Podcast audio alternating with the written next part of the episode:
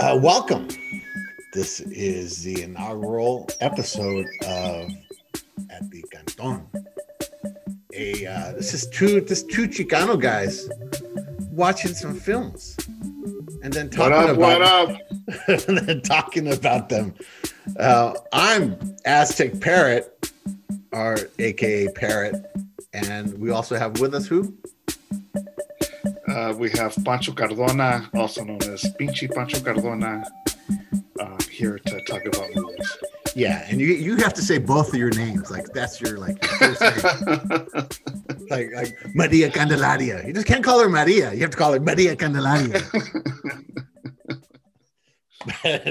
So you know what?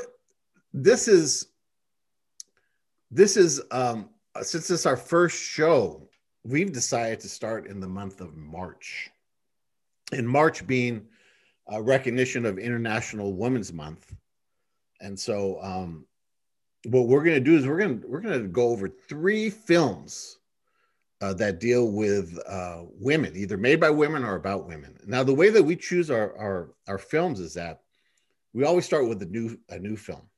Uh, which, f- for our definition, since we're old dudes, um, movies that were made within the last three years.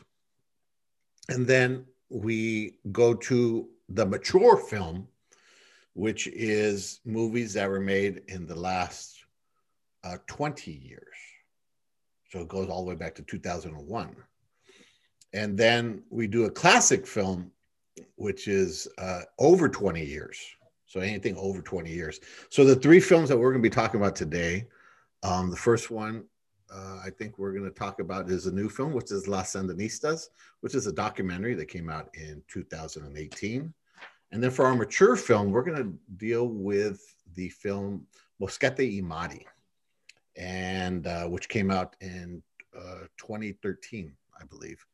And then for our classic film, we're going to go with the Mexican classic, Maria Candelaria, which is, um, and I think because of that, I think uh, Pancho, Pancho was like, Pancho Cardona, Pinchy Pancho Cardona.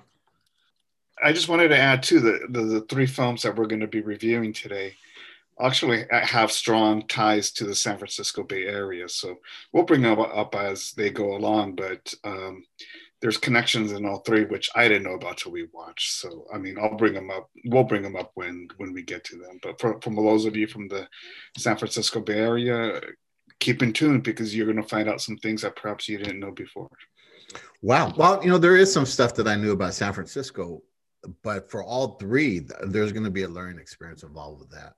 So let's uh, let's let's start off with the first film that I'll, that I'll introduce. And this one is a film that was made in uh twenty eighteen, and it, it uh, premiered at the South by Southwest Festival, and it was directed by uh, Jenny Murray, who was a uh, who won the actual uh, special jury prize for new directors. And this is a documentary about the women's stories of the the Nicaraguan Revolution, or Sandinistas, um, that uh, her that started in the sixties and seventies, and, and eventually, you know, the struggle can, still continues in, in Nicaragua. But inside this uh, documentary is they, they go over the story of, really, this is the story of uh, Dora Maria Tellez, and she was a, uh, a soldier inside the Sandinista uh, revolution. But when she became part of the Sandinistas, she worked her way up to rank all the way to general. And she actually, you know, was a very successful uh, military strategist and, and, and general and organizer even to this day. Um, yet she never appears, her name never appears in any official uh, capacity as far as the Sandinistas when they, they talk about the recognition of the, the revolution. Um, also, they, they, They talked to two uh, female uh, participants and that were that were inside the Sandinistas uh, army, and that was uh, the poet Daisy Fuentes, who has a San Francisco connection, and Gioconda Belli, who who is a uh, author uh, in particular, her, her book, The Country Under My Skin, a, a memoir of love and war, gives a real personal account of that struggle and that revolutionary action and then the, the involvement of women. And then we, we get to very two important soldiers, but who are also completely forgot, um, both Claudia and Sophia.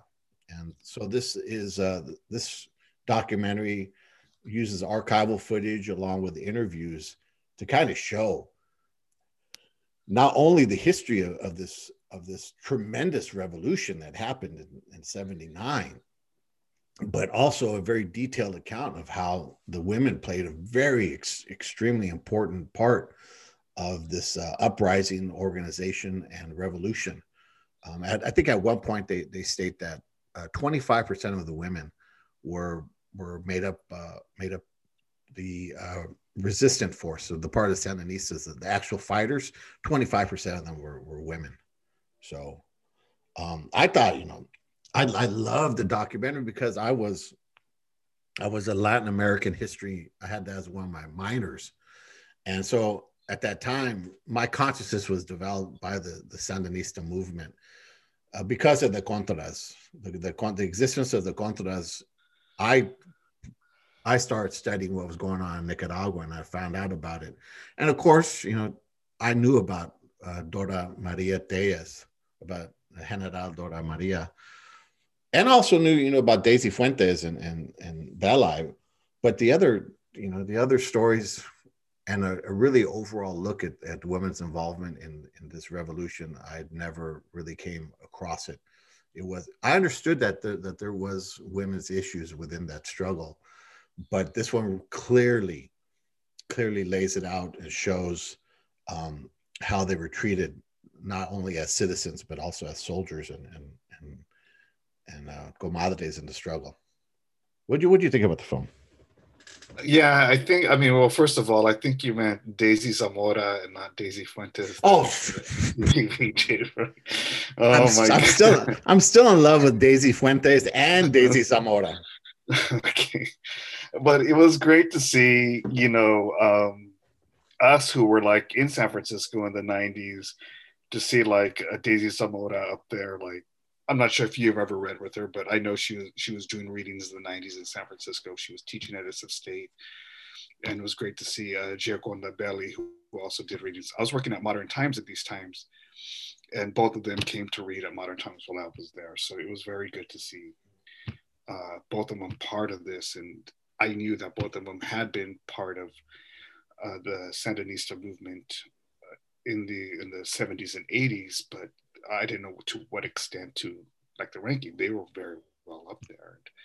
And I think what this um, uh, documentary showed was that um, uh, just how involved they were and just how involved women in general were. I mean, I'm not, I'm no great historian, but I know that anytime that you have women on the front lines, um, it's very rare, especially in Latin America. I, I don't know if it's it's actually happened before to see it to that level. I think Cuba is the other one. And Mexico. Uh, yeah, Cuba, the Solidaridad in Mexico. So, I mean, the twentieth century, yeah, you're right. I mean, but at the same time, too, we can count them on, on our hands, the instances in which it happened. So it doesn't happen that often. Um, secondly, the, the other thing that I wanted to bring up was... Um, about the Sandinista movement. I think our, our generation, um, you know, if you were in the eighties studying uh, Latin American studies, this was kind of like your introduction to kind of revolutionary politics. This was your access point, was studying the, the Sandinistas um, fight against Somoza and the dictatorship, against uh, U S hegemony in Latin America. This was our crash course into learning about everything else. So, I mean, the eighties was such a hot topic. Everyone wanted to know Nicaragua. Everyone, in terms of internationalism, wanted to be there. I know we know people in the mission who actually went there, other poets, right, um, who were going there. And it was great to see that um, other people like Garcia Marquez is mentioned as, as going to Nicaragua at this time. Eduardo Galeano's especially writing it. They, they mentioned a, a prose piece that he wrote. So, I mean, just the whole eighties was a hotbed, the whole seventies, um, you know, such an important topic. and to kind of see that history. Uh, with that said, I mean, knowing knowing what we know about the Sandinistas and what was happening, and knowing what we know about now and which direction it's gone in, I have to tell you, I was very apprehensive. I just didn't want a fluff piece, um, because I can understand wanting to, to hear that. So my initial impulse um, when I saw this, I thought, okay, great. This is, this is about women, but about women, how they um, told the story of the Sandinista movement, because it's, it's, it's very linear. It starts from the seventies, goes into the eighties, but it's told through the lens of these women who, for all practical purposes, are, are on a panel talking about the history. And I thought, okay, that's good. I mean, that hasn't been done. And, and talking about just the role of women, I thought it was very important to give that in the way they've been treated. So um, at the same time too, I kind of felt like it was going into a, uh, a puff piece about the way the Sandinistas were, were going, especially, like I said before, with where they're at now in terms of the way um, Ortega has consolidated power in Nicaragua. And so, I mean, those are my initial impressions. I mean, we'll get to the last third of the documentary, but, you know, what was your initial impulse as you turned it on and, and as you were watching this unfurl? Well, I think in, in general, I mean, I because of, because of the awareness that I, I received about Uh, Latin American revolutions and the history of it, really first encountering that, like as you said, in, in Nicaragua with the Sandinistas, it was, I always feel very emotional when it comes to to, to, to stories about the, the Nicaraguan Revolution, about the Sandinistas, because I know the current state, and, and Ortega is not, he did a complete about face. And now, like this, the Sandinista party, Pilco party, is in cahoots with the international markets. I mean, Ortega always uses that as his excuses, like, how can we get our country into, you know, international trade to help us out as a people? But he's made a lot of bad decisions as far as uh, repressive actions and, and really putting profits before people.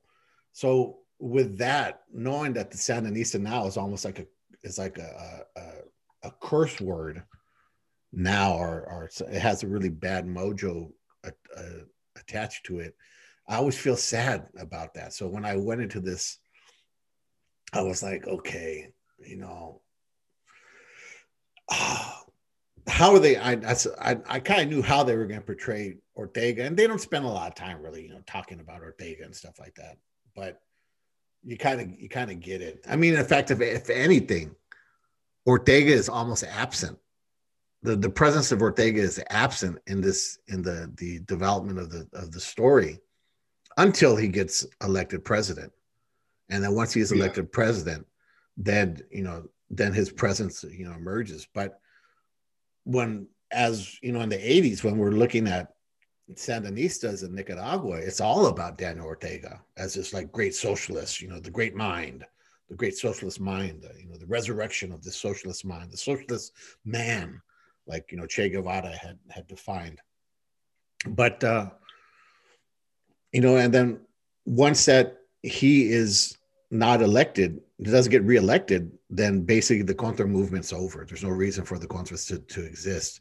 But then he comes back into power, you know, much later, like in the, the late nineties or maybe early two thousands, I think it is. I think it's so, two thousand six or no. Yeah, two thousand, yeah, that sounds about right. So, I mean, he has this marked absence from it, you know, for almost twenty years, but then comes back into into power. So, yeah, it's, that's what I, I kind of went in there thinking, okay, you know, what are they going to be talking about? But then, for me, this, you know, the story, I mean, the story was, you know, the, these women's involvement at every level.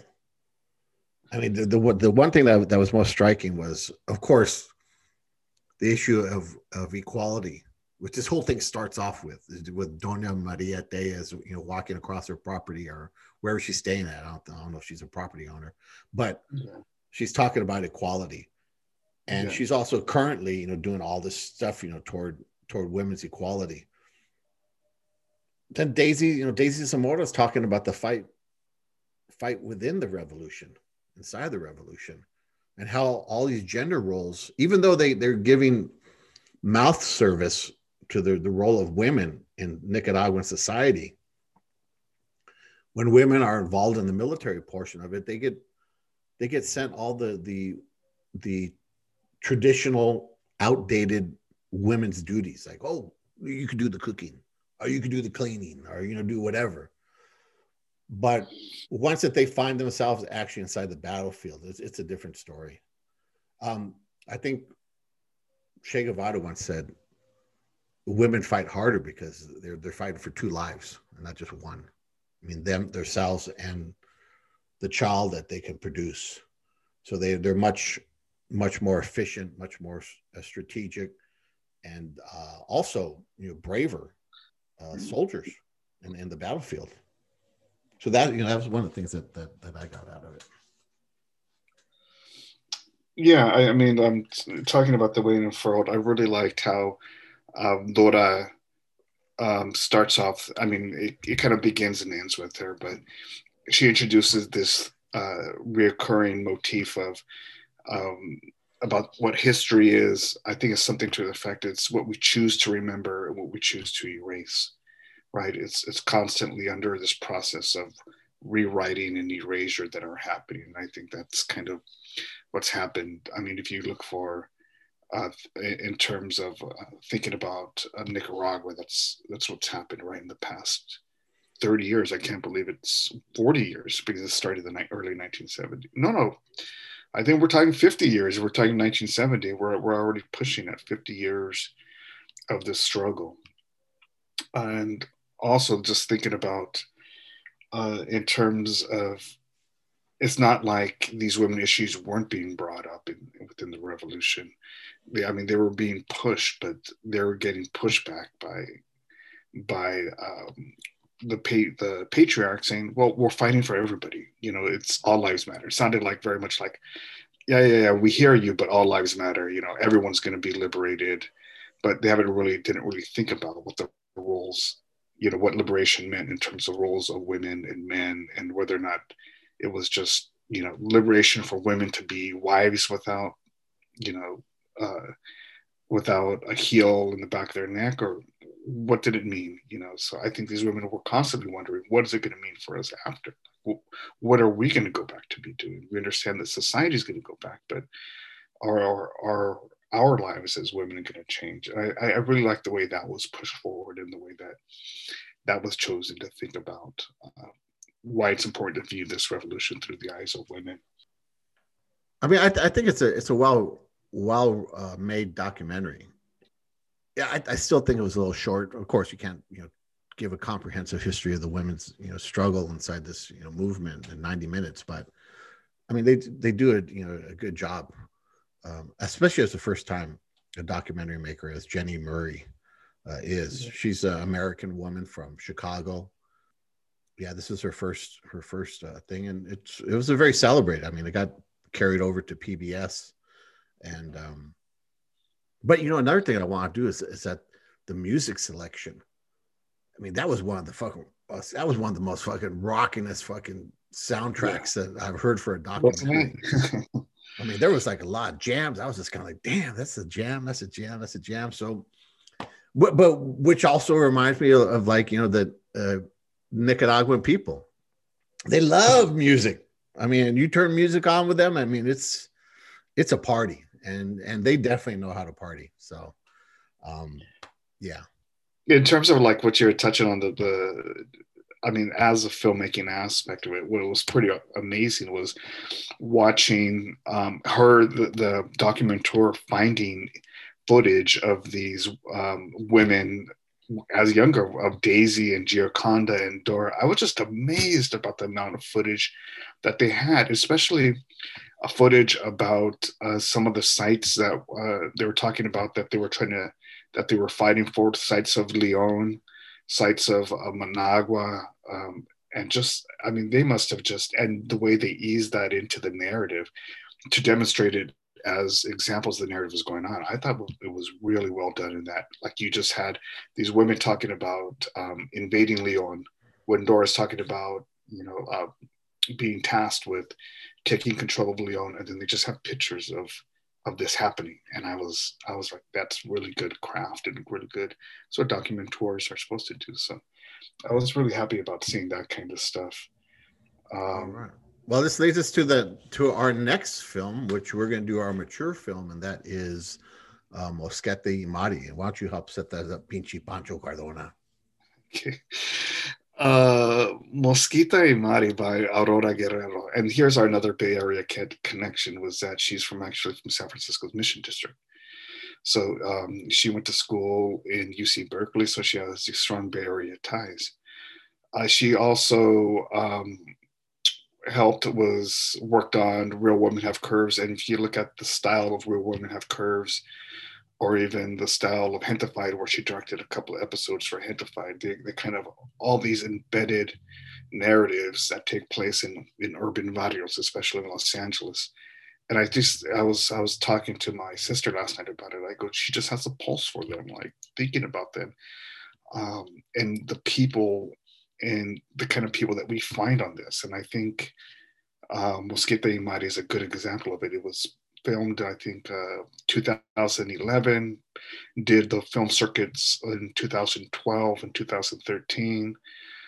Um, and it's about uh, two young Chicanas in Huntington Beach who are processing their emotions about growing up and their obligations that they have. Huntington Park, which is completely different than Huntington Beach. Okay, Huntington Park. That's my lack of, of L A uh, geography.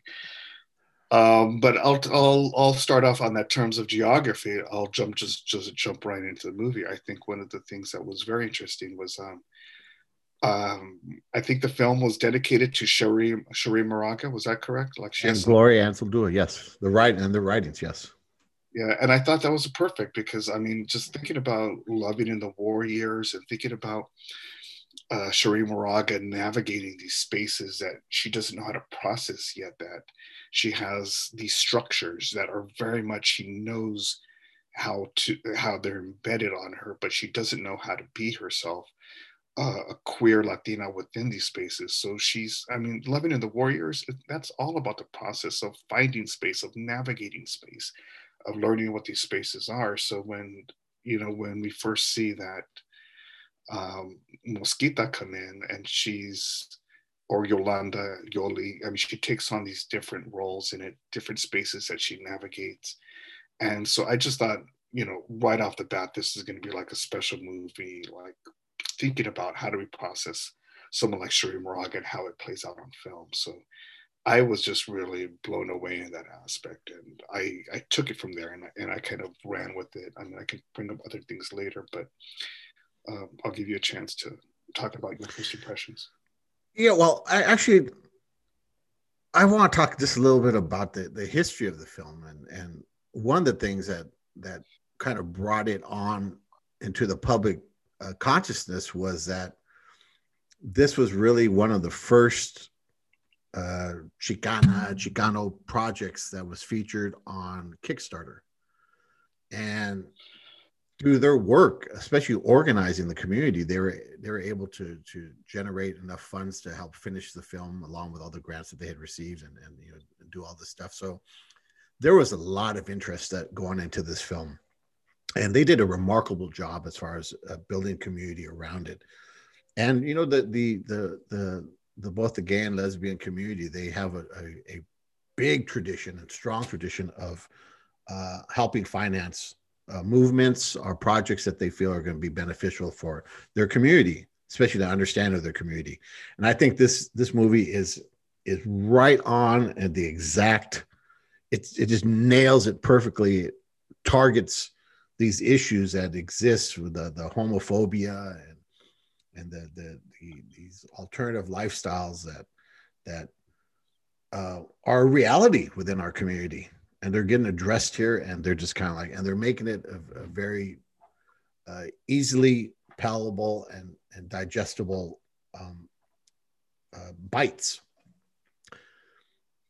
Guerrero as a, as a filmmaker is also, she's not, she's, she's not only uh, intelligent, but she's also, I mean, she uses that intelligence in her, her movie, and she does it in a very subtle way. Um, I'll be honest. I mean, the, the, this is the first time I saw the film uh, because in twenty thirteen, um, things just like changed for me. I think I moved to New York, so when the film was made available to the public, they were they weren't showing it much in, in the East Coast, so I never really got a chance to see it. But what what had happened was that, like on the opening scene, the very opening scene, if you know Huntington Park, and Huntington Park is inland, it's probably like about fifteen miles from the, the coast, and it's about twenty miles, twenty-five miles from Huntington Beach, but predominantly, you know, Latino city. But if you if you look at what the opening scene is, you see two planes leaving over this kind of like smog-filled sunsets, you know, sky, and you see the power lines. But if you know Huntington Park, and if you see planes flying like that, those those planes are leaving Long Beach, and they're heading uh, west. So for me, that was, as soon as I saw that, I was like, oh, this is, you know, these characters, these two characters. Are going to be leaving what leaving behind whatever their norm is, their lifestyle is. So once I saw that, I was like, oh my God, you know, I mean, she's really digging into some of these, you know, these, these metaphors, and, and she's used it to, to help start her narrative. And it, it's pretty consistent throughout, throughout the, the, the film, the use of these little small tropes and everything to, to help tell the stories, something that you think would, would, you know, would, doesn't make much sense. But it makes all the sense. Like, for example, I mean, and one of the the, the scenes where the, the characters recognize that each other exists, they're both walking to school, but they're on both sides of the street. So, but eventually when they strike up a friendship and they, they find their little secret hi- hideout, they're walking down the tracks together, side by side onto a track.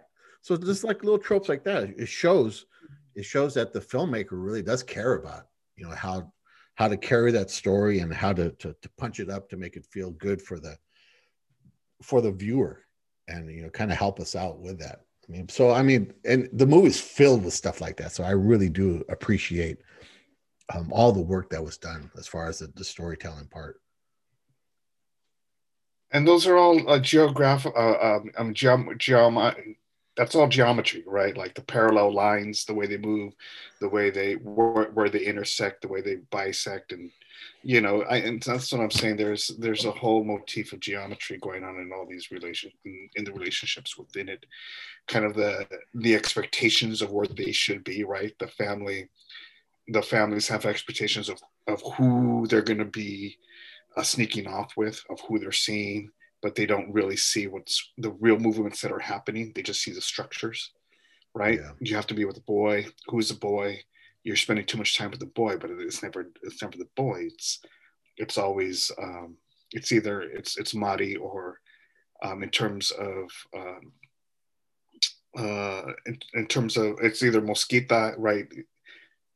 The expectations put on Mosquita to be who she should be with, the expectations of where, the where Mari should be living. She should be going to school, not working, but yet in reality, her it necessitates necessitates her bringing in funds. So I just, you know, again, it's just a, a geometry of emotions that are going on, which I really liked a lot. Yeah, the the um, the the filmmaker does, like I said, she she she practices a craft that is, is very effective. That. I also have to be honest too. The first time I saw it, it was like, it was getting late in the evening, very late. And I was watching it in my bed, and then next thing you know, boom, I'm asleep. But the, the, some of the last memories that I have when I was, you know, really paying attention to the film, and it was very early. I mean, really early in the film, because I saw the quality of acting, and these are, these are newcomers, you know, they're, they're not, you know, accomplished actors, but the first, one of the first things I got, is like, oh, this is probably going to be one of those like after after school specials, you know, that those movies that I grew up with back in the seventies. They'd always have like, you know, these movies that were geared toward young folks, and you know they had a message with them and stuff like that, but they weren't very well acted or, or very well made. But on this case, you know, it's a very well made film, but the acting it, itself, there's a lot to desire on there, but the story is so strong that you kind of just kind of like ignored. After a while, you just kind of ignore that because the story is really what's carrying it. And it's the story of how these two met, but then the story of, of, of them inside school and how they're, they're interacting with their other students or their friends, how they break away, how they come together, how they, you know, kind of like uh, are, uh, struggle together, not only academically, but uh, Mosquita, she lands, she becomes like the uh, the tutor for Mari, and kind of like whose whose skills aren't really strong, but uh, you know eventually you know she's helping build that skill. That's part of her friendship. So there's like you know there's that sisterhood that's going on, and and because of that, I think both characters are you know are really you know. Like I said, the story is what's carrying them. It's not their performances that are they're carrying them. Yeah, yeah, and I, I don't want to. I don't want to like keep harping on it, but it is like this ability to kind of encompass encompass each other's space, right? To be able to adapt each other, becoming Mari, becoming um, uh, literate in geometry, and uh, Mosquita being able to, um, you know, ha- get a little toughness, right? Because there's that end scene where she gets out of the car and she fights and she gives a pushback. And that's, that's, and she says the very words like, um, I don't care or something like that. I don't give a fuck.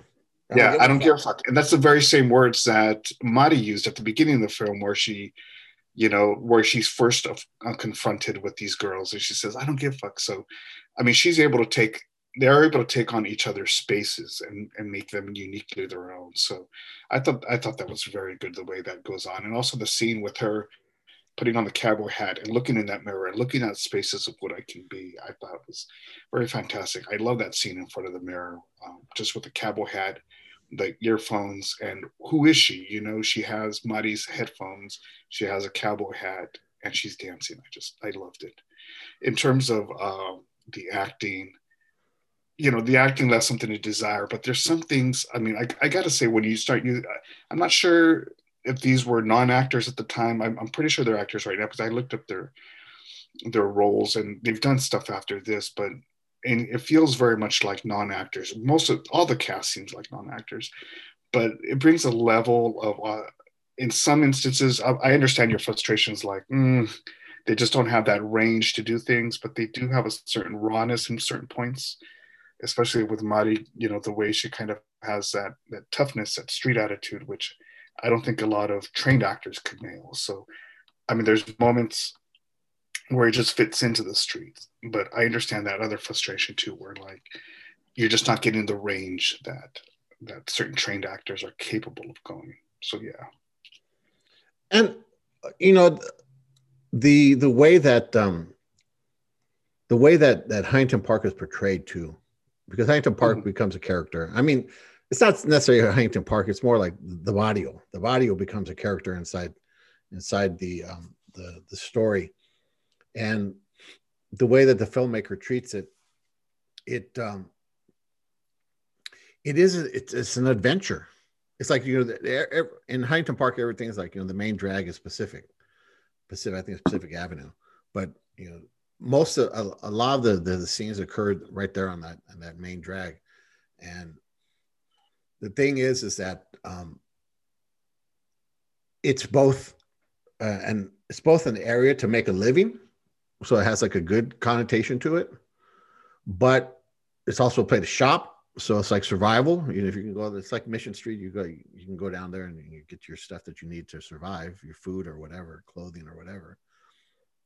But it also has a, a dangerous element to it, and so it you know the the the the role of the barrio is kind of like it's almost paralleling, especially Mosquita's development as a character, you know, where she's you know all all great intentions when those first businesses opened up. I mean, they probably opened up with great fanfare and relief, but then eventually you know the character the characteristic of the city of the barrio, you know. Lends its flavor to that to that street, And so we we see that we see that character, you know, being used inside the inside the movie, and and everything that is really confrontational happens off the street. You know, when when Mari's friends are, they're out smoking weed and, you know, blah blah blah, you know, just hanging out, being, you know, teenagers.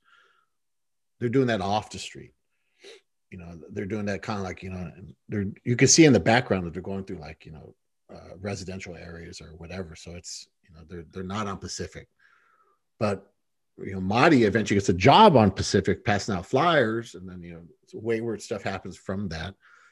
And Mosquita's spotted hanging out on on Pacific with her friends, and then she gets, you know, everyone just like all the chisme about her just starts blowing up because, you know, this, you know, these little small incidents, it's very innocent stuff that she's doing, but that damn store owner, man, he's he's bringing us shit up, man. He's like, you know, he's stirring the pot up.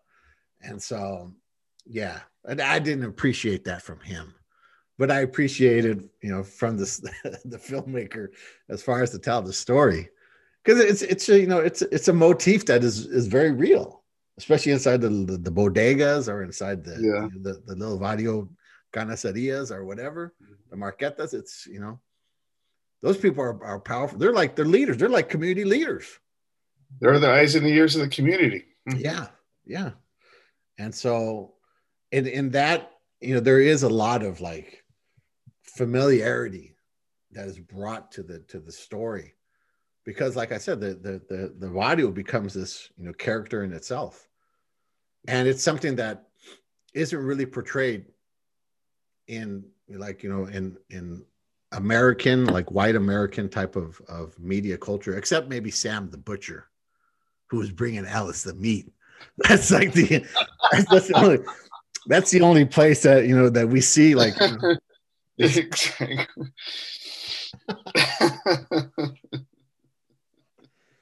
So yeah, excellent. What else? What else can we say about about Mosquita y Mari?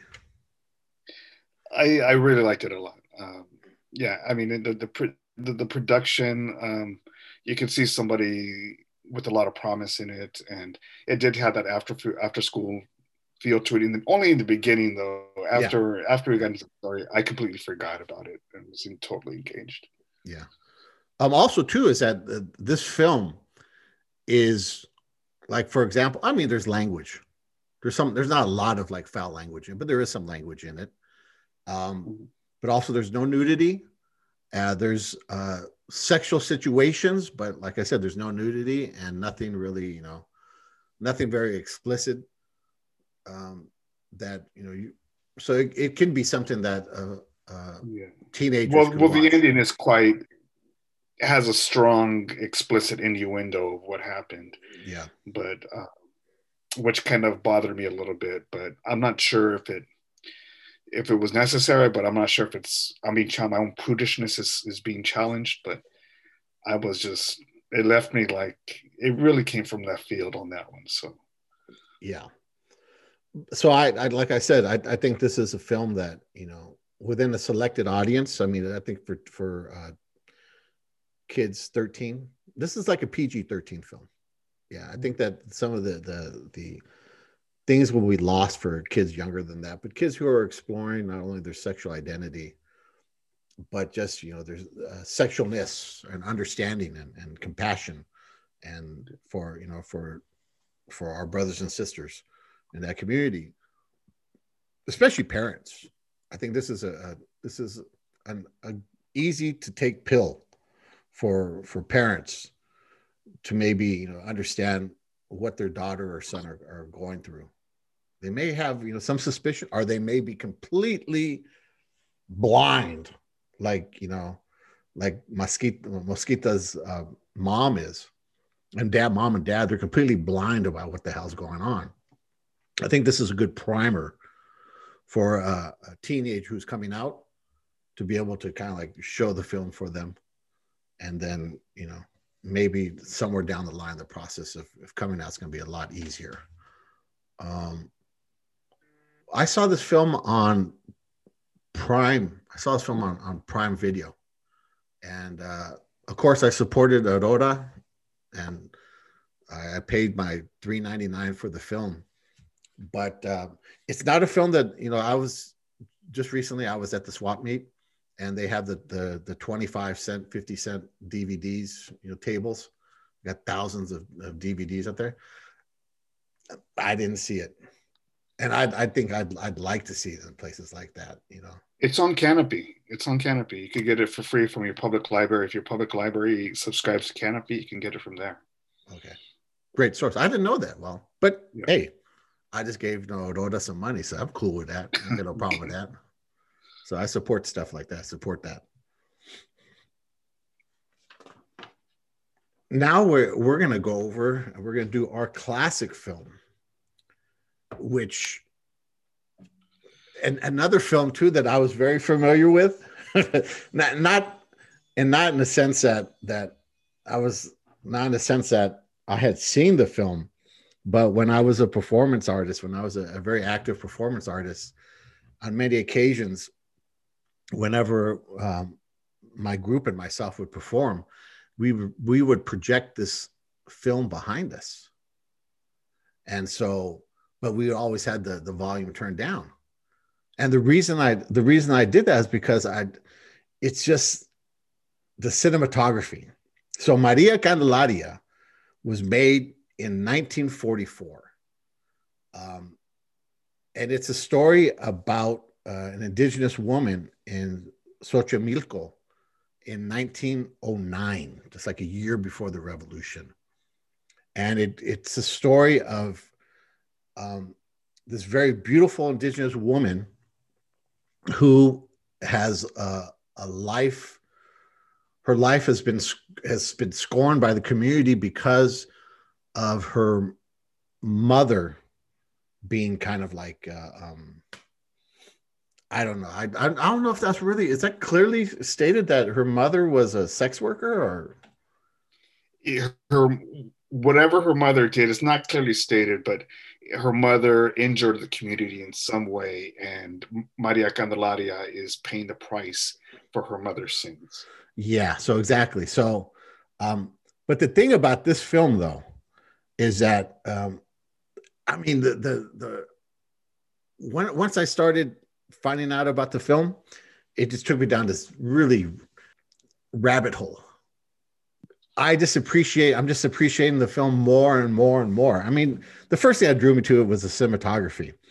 And uh, that's by, the cinematography for this particular film was, was uh, led by this guy named Mauricio um, Magdaleno.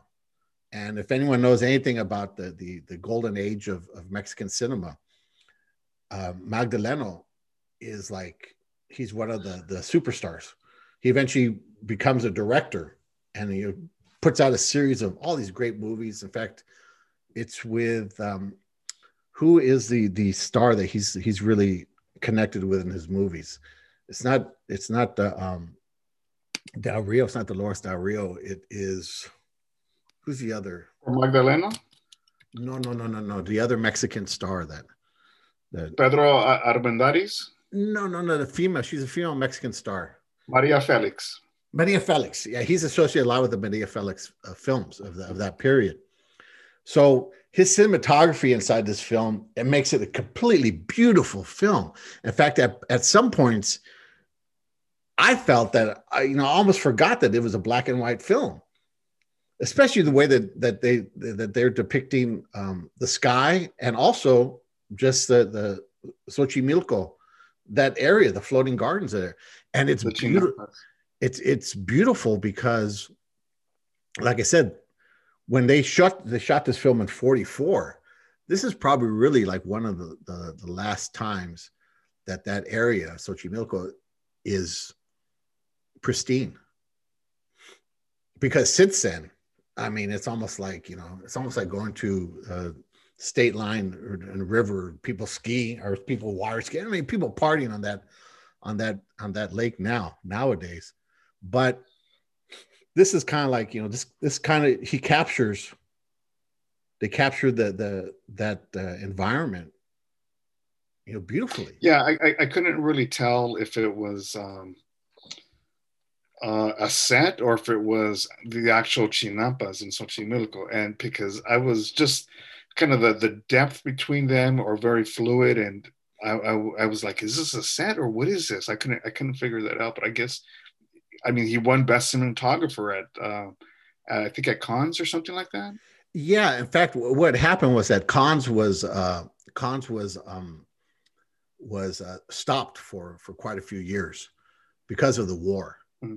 And then when they, okay. uh, when they resurrected it again in forty-six, this was one of the films that was recognized. It, it affected it, and ten other films received the, the Palme d'Oro, which is one of the top prizes there at, at, uh, at Cannes.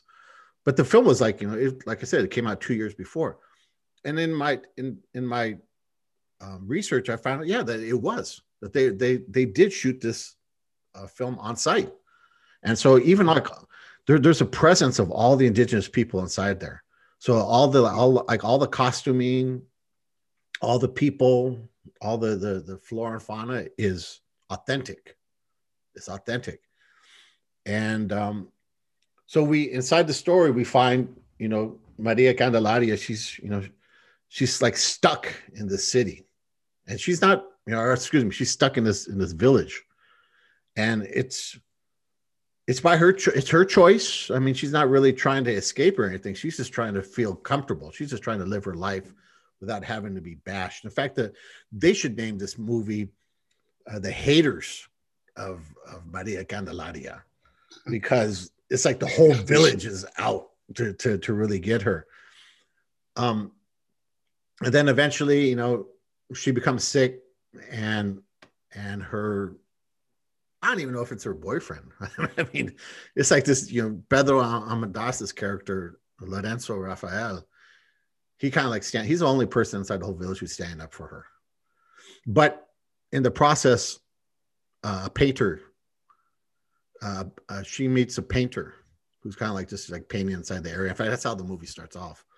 And he he's telling the story of this, this painting of Maria Candelaria, this nude painting of Maria Candelaria. But for him, it brings great pain. Uh, and then he tells the story, and that's how the, the, the movie opens up. But the director of photography, this is cat by the name of Gabriel Figueroa. The music is done by Francisco Dominguez. And the editing, which also got recognized at Cannes too, is by a woman by the name of Gloria Sh- uh, Schumann. And along with the director, Emilio Fernandez, These these five people are almost solely responsible for that branding of that that era of Mexican cinema being referred to as the the, the, the golden era, the the époque de oro, de oro. So it's this is one of their their earliest films that they do that. I mean, after the after this movie wins these prizes at Cannes, then, you know, historians, when they look back, this is like the first film that really kind of marks this golden period, the the the, the resurrect or the uh, emergence of this golden Mexican cinema. And so, um, yeah, these are people. When whenever this starting five are, are on a film, whew, that film is killing. In fact, uh, like I said, some of them they kind of switch up. Sometimes uh, Emilio Fer- Fernandez just writes the film, or he may be the cinematographer or the director of photography. But everyone kind of like everyone's multiple. They're all players. They're all team players. So they they play in this position that that that they that they want. Um, one thing that that that I do, because I think this all sets up. It, uh, it helps us set up and understand um, the director's frame of mind. It was at the time. Marlene Dietrich, Dietrich, she said that uh, Dolores, um, Dolores Del Rio was the most beautiful woman who ever stepped into Hollywood. Dolores Del Rio started her, her career, her film career in Hollywood, in silent films. And then eventually, um, when silent films kind of ends, she tries to make a stab at, at you know, making films in, in Hollywood with speaking things, and it just doesn't turn out right for her. So she jets back to um, to Mexico, and when she's in Mexico, she becomes you know this the, the big movie star inside uh, Mexico, and then eventually later on in life, probably like after the, the, the fifties and maybe the sixties, she comes back to uh, America, to the United States, where she winds up, you know, being some somewhat successful inside uh, movies. She, she appears in a lot of T V shows and stuff like that. So it, she's like this, she's a Chicana. She is a Chicana. And she's living on both sides of the border, and she's producing a work on both sides of the border.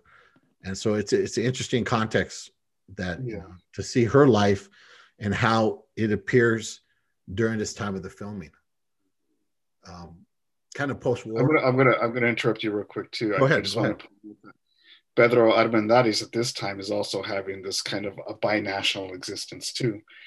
Uh, I know he, I, I said there was a Bay Area connection, but I, I don't, right now I can't confirm that. I'm looking over my notes. I was just trying to confirm that it was Bay Area, but he is educated in the United States. He's educated at uh, Polytechnic of San Luis Obispo, where he earns an engineering degree. He gets a, a law degree too from one of the U C campuses. It has to be either U C Berkeley or U C L A, but I can't confirm which one at this point. So maybe there isn't a Bay Area connection. But just, you know, on that note too, I mean, we do see this kind of um, binational existence between um, Hollywood and Mexico at this time. They're going back and forth. Um, Mario Moreno's going, um, they're well aware of each other. So anyway, I just went, I just needed to jump in and say that too. Yeah, in fact, there's bars, there's bars in L A where the, you know, they, you know, where Cantinflas and Tintán drank and stuff. And those, those bars still exist. Yeah, we've been to one. Yeah. And, but the, the, the interesting thing about this is that we see, I mean, if you study the, the, the early roots of, of Hollywood history, you realize that there's a lot of Mexicanos inside the industry. Um, a lot of them are just, are picking up, you know, menial jobs, you know, on the crew. They're not like exalted in, in being these, you know, uh, exalted places as producers or directors or whatever. But they're employed within the industry. And that's just because Hollywood at that time in the forties is not as populated as it is now. And there's still a very strong Mexican presence inside Hollywood. So of course, you know, all the, some of the low paying jobs inside the studios are, they're going to Mexicanos who are around. But someone like Emilio Fernandez, who did that exactly. I mean, he was, um, he left, he left uh, uh, Mexico uh, because of the, the, the violence of the revolution. He was born like in nineteen oh four or something like that, but he left, and then he winds up in the United States, and he winds up inside uh, filmmaking in, in Hollywood, and he learns the, the, the trade. Interesting story about this film. I think we're talking more about the history of the film than the film itself. Yeah, exactly. Yeah. But the interesting thing about this this film is that at the time he he's it's a he has a very well-known crush. He's in love with Dolores Del Rio, but she's always with someone else. So they're never romantically linked, but they have this very strong, strong friendship that, that goes uh, w- between them. And at one point, Fernandez is like broke. And he's drinking at some Hollywood bar.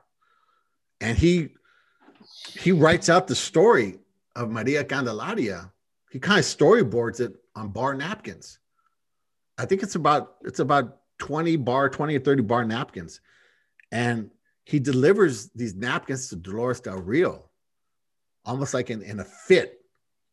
You know, it's, it's both a gift to her, but he's, he's, I think he's, it's a jealous rage because she probably had an opening in her social schedule that he was unable to get into, if you understand it.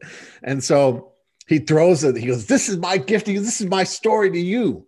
He's broke as fuck. So he has no ability to make a film.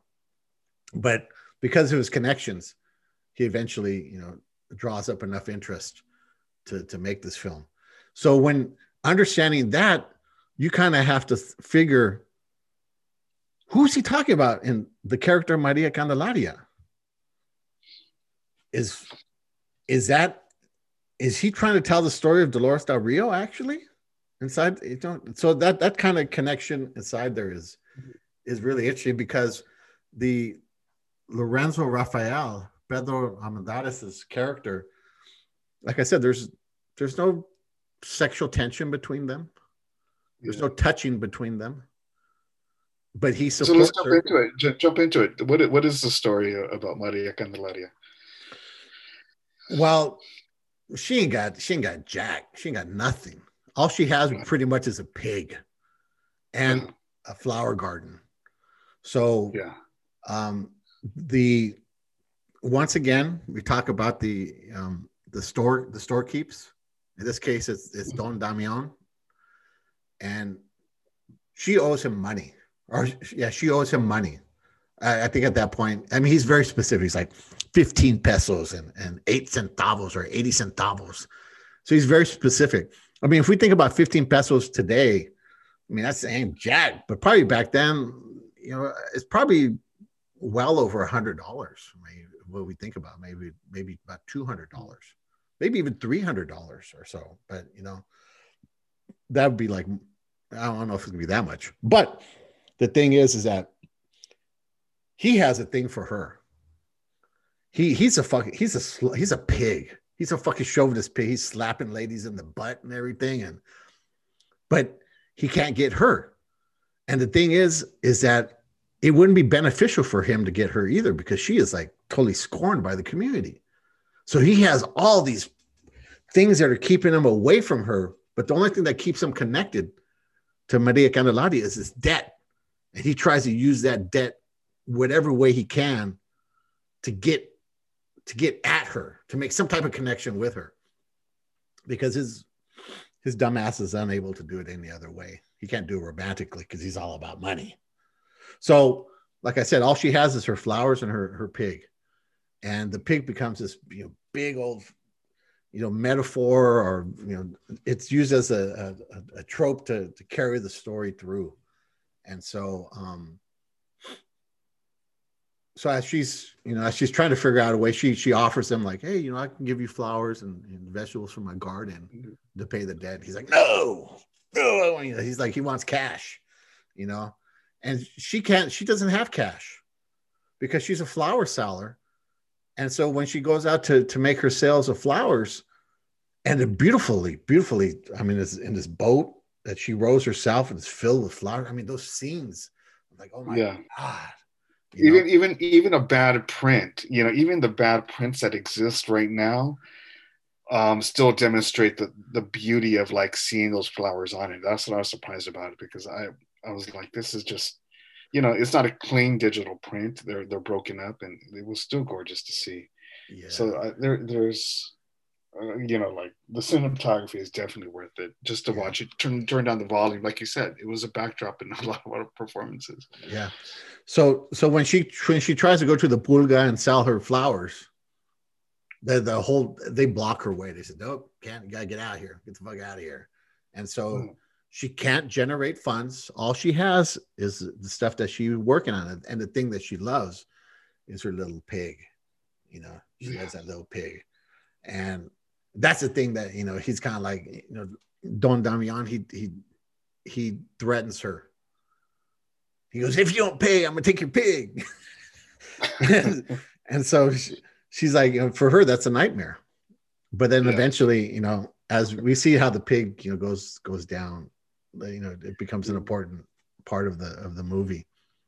But um, yeah, so eventually the the painter um is able to to capture Maria Candelaria in a setting, in, in a, to get her to paint. The problem is, is that he paints her face, which is great because, you know, like Marlene Dietrich said, she's probably the one of the most beautiful women ever to set foot in Hollywood. But he wants it, he wants more. He wants to see her nude. He wants to paint her nude, and she refuses. And so what he does is he he paints another woman's body onto the uh, onto the painting, but keeps Maria Candelaria's face in there. So eventually, when the, the painting becomes public, once again, I mean the the whatever history that this village had with the embarrassment that her mother provided, here Maria Candelaria just like, it's perceived that she just like stacks it up on top of it. She just exponentially blows it up because she posed nude. You know, she's this indigenous woman from Xochimilco that posed nude for this film. More shame to the community. But it's not true. And so I imagine whatever happened with her mom was not true either. because if their lives are parallel. You know, watching this, um, I've seen, I saw this, I probably saw it more than twenty years ago, my initial one. I probably haven't seen it since then. It's always played on my mind, but I remember, I remember my initial feelings was that I was into it. I didn't really have much of a criticism of it. And thinking about it, um, you know, I was into kind of like the indigenous aspect, especially the, the Chinampas and just kind of the whole story. But on, on second viewing it, there was just so much, you know, so much more stuff going on, especially in terms of like the painter, um, you know, why the painter wants to paint her because he represents Mexico, right? She represents Mexican women.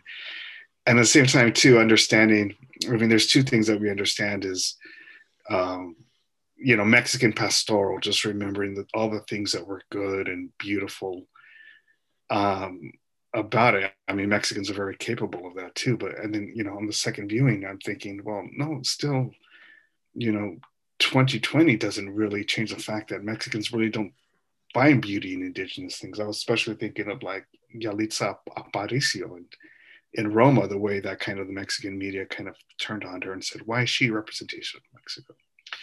So, I mean, there was there was stuff like that that was going on, and kind of this I, I, romanticization of on like what the painter's doing.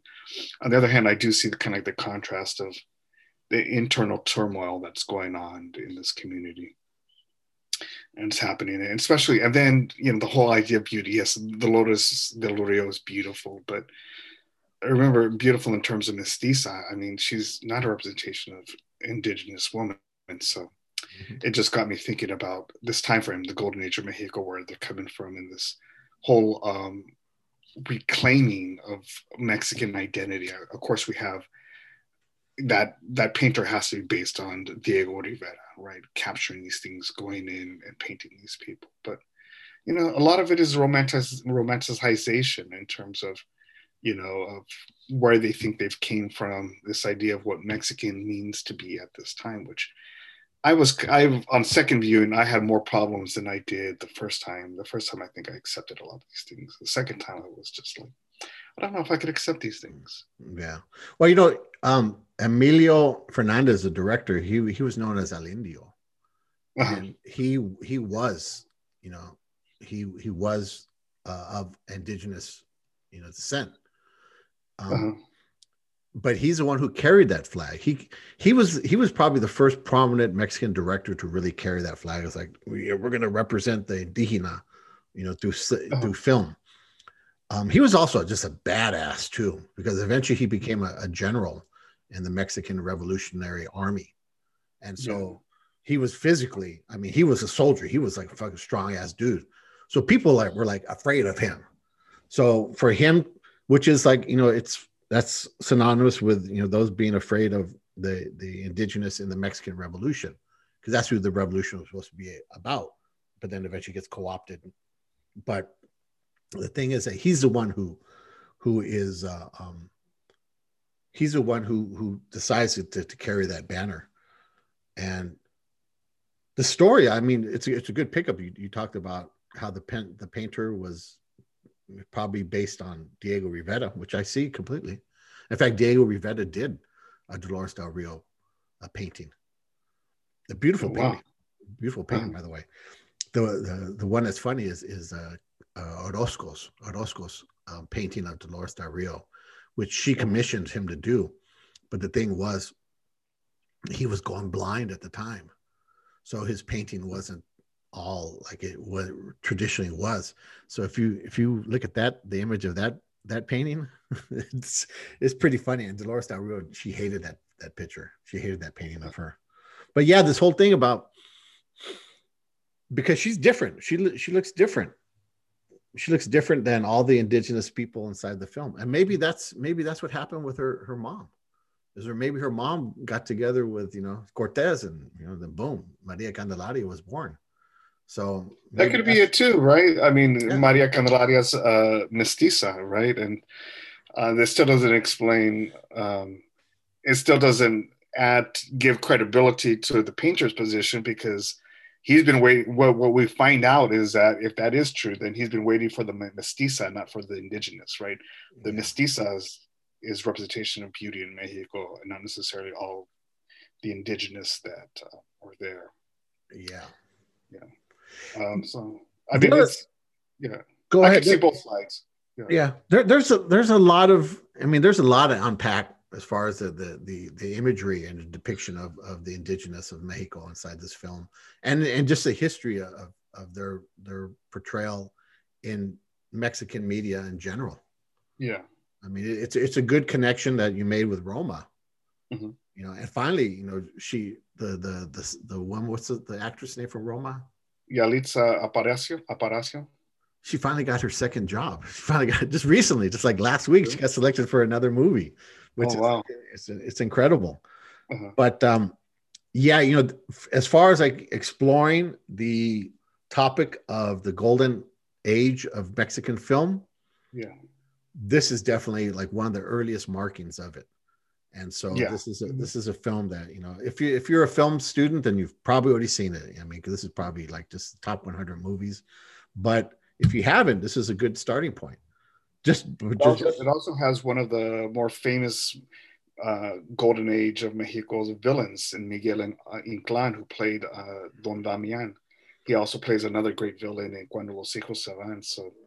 Yeah, um, I mean, these guys, I mean, like like you already said, the whole crew is well established. These actors are all very well established. Yeah, it, it's it's interesting. Um, Dolores Del Rio has this very open competition going on with uh, Lupe Vélez, you know, throughout her career. Um, they never really acknowledge each other. Uh, they, they throw shade at each other all the time.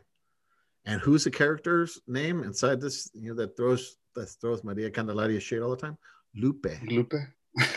So, like I'm saying, this is like, this is a story. I mean, this guy wrote this story. He was obsessed with Dolores Del Rio. So he was basically yeah. kind of like telling her story, you know, yeah. in it. So it's, it's you know, it's interesting. It's a, it's a good film. Highly recommend. Well, the, the, the other thing I want to point out too um, is just, you know, like we, like we want to understand that they're giving them, um, Um, you would think that they're trying to give the indigenous a platform to kind of speak at this, you know, and the only problem I had on that one is this use of the word criatura. That's uh, that's being referred to Maria Candelaria both by the priest and by the by the painter is referred to as criatura, which could it's a very kind of um, it, it means creature on the one hand, but it's also a way you can refer to children. So. Uh, I, I I was I was thinking about that. Like, I don't know how much you want to use this as a reputation of giving somebody a, you know, indigenous platform. Of course, she's being oppressed, but then the people that even are trying to help her are also objectifying her by calling her criatura, by child, which I wasn't really all that into too. So anyway, I, I just wanted to point that out. Yeah. Well, my pochismo kicked in, so I didn't. Those little type of subtleties I didn't catch. Wow. But yeah, uh, once again, no no nudity. It's nineteen forty-four, but this is a pre-code film too, so you know there could have been. But um, yeah, Maria Candelaria, directed by Emilio Fernandez and starring Dolores Del Rio. Cool. That's going to do it for, I mean, I think we're done. That's going to do it for this uh, inaugural issue on during Women's Month, International Women's Month uh, of At Thee Cantón. Just like uh, two Chicano dudes checking out some films and then talking about it. Hopefully you enjoy it. And if you uh, if you did, uh, stay tuned. We're going to have another episode. Hit the subscribe button. Hit the subscribe button. There we go. And uh, stay tuned and, and that's going to do it. And um, we'll announce what, what films we're going to do next soon. All right. Thank you. Later, everybody.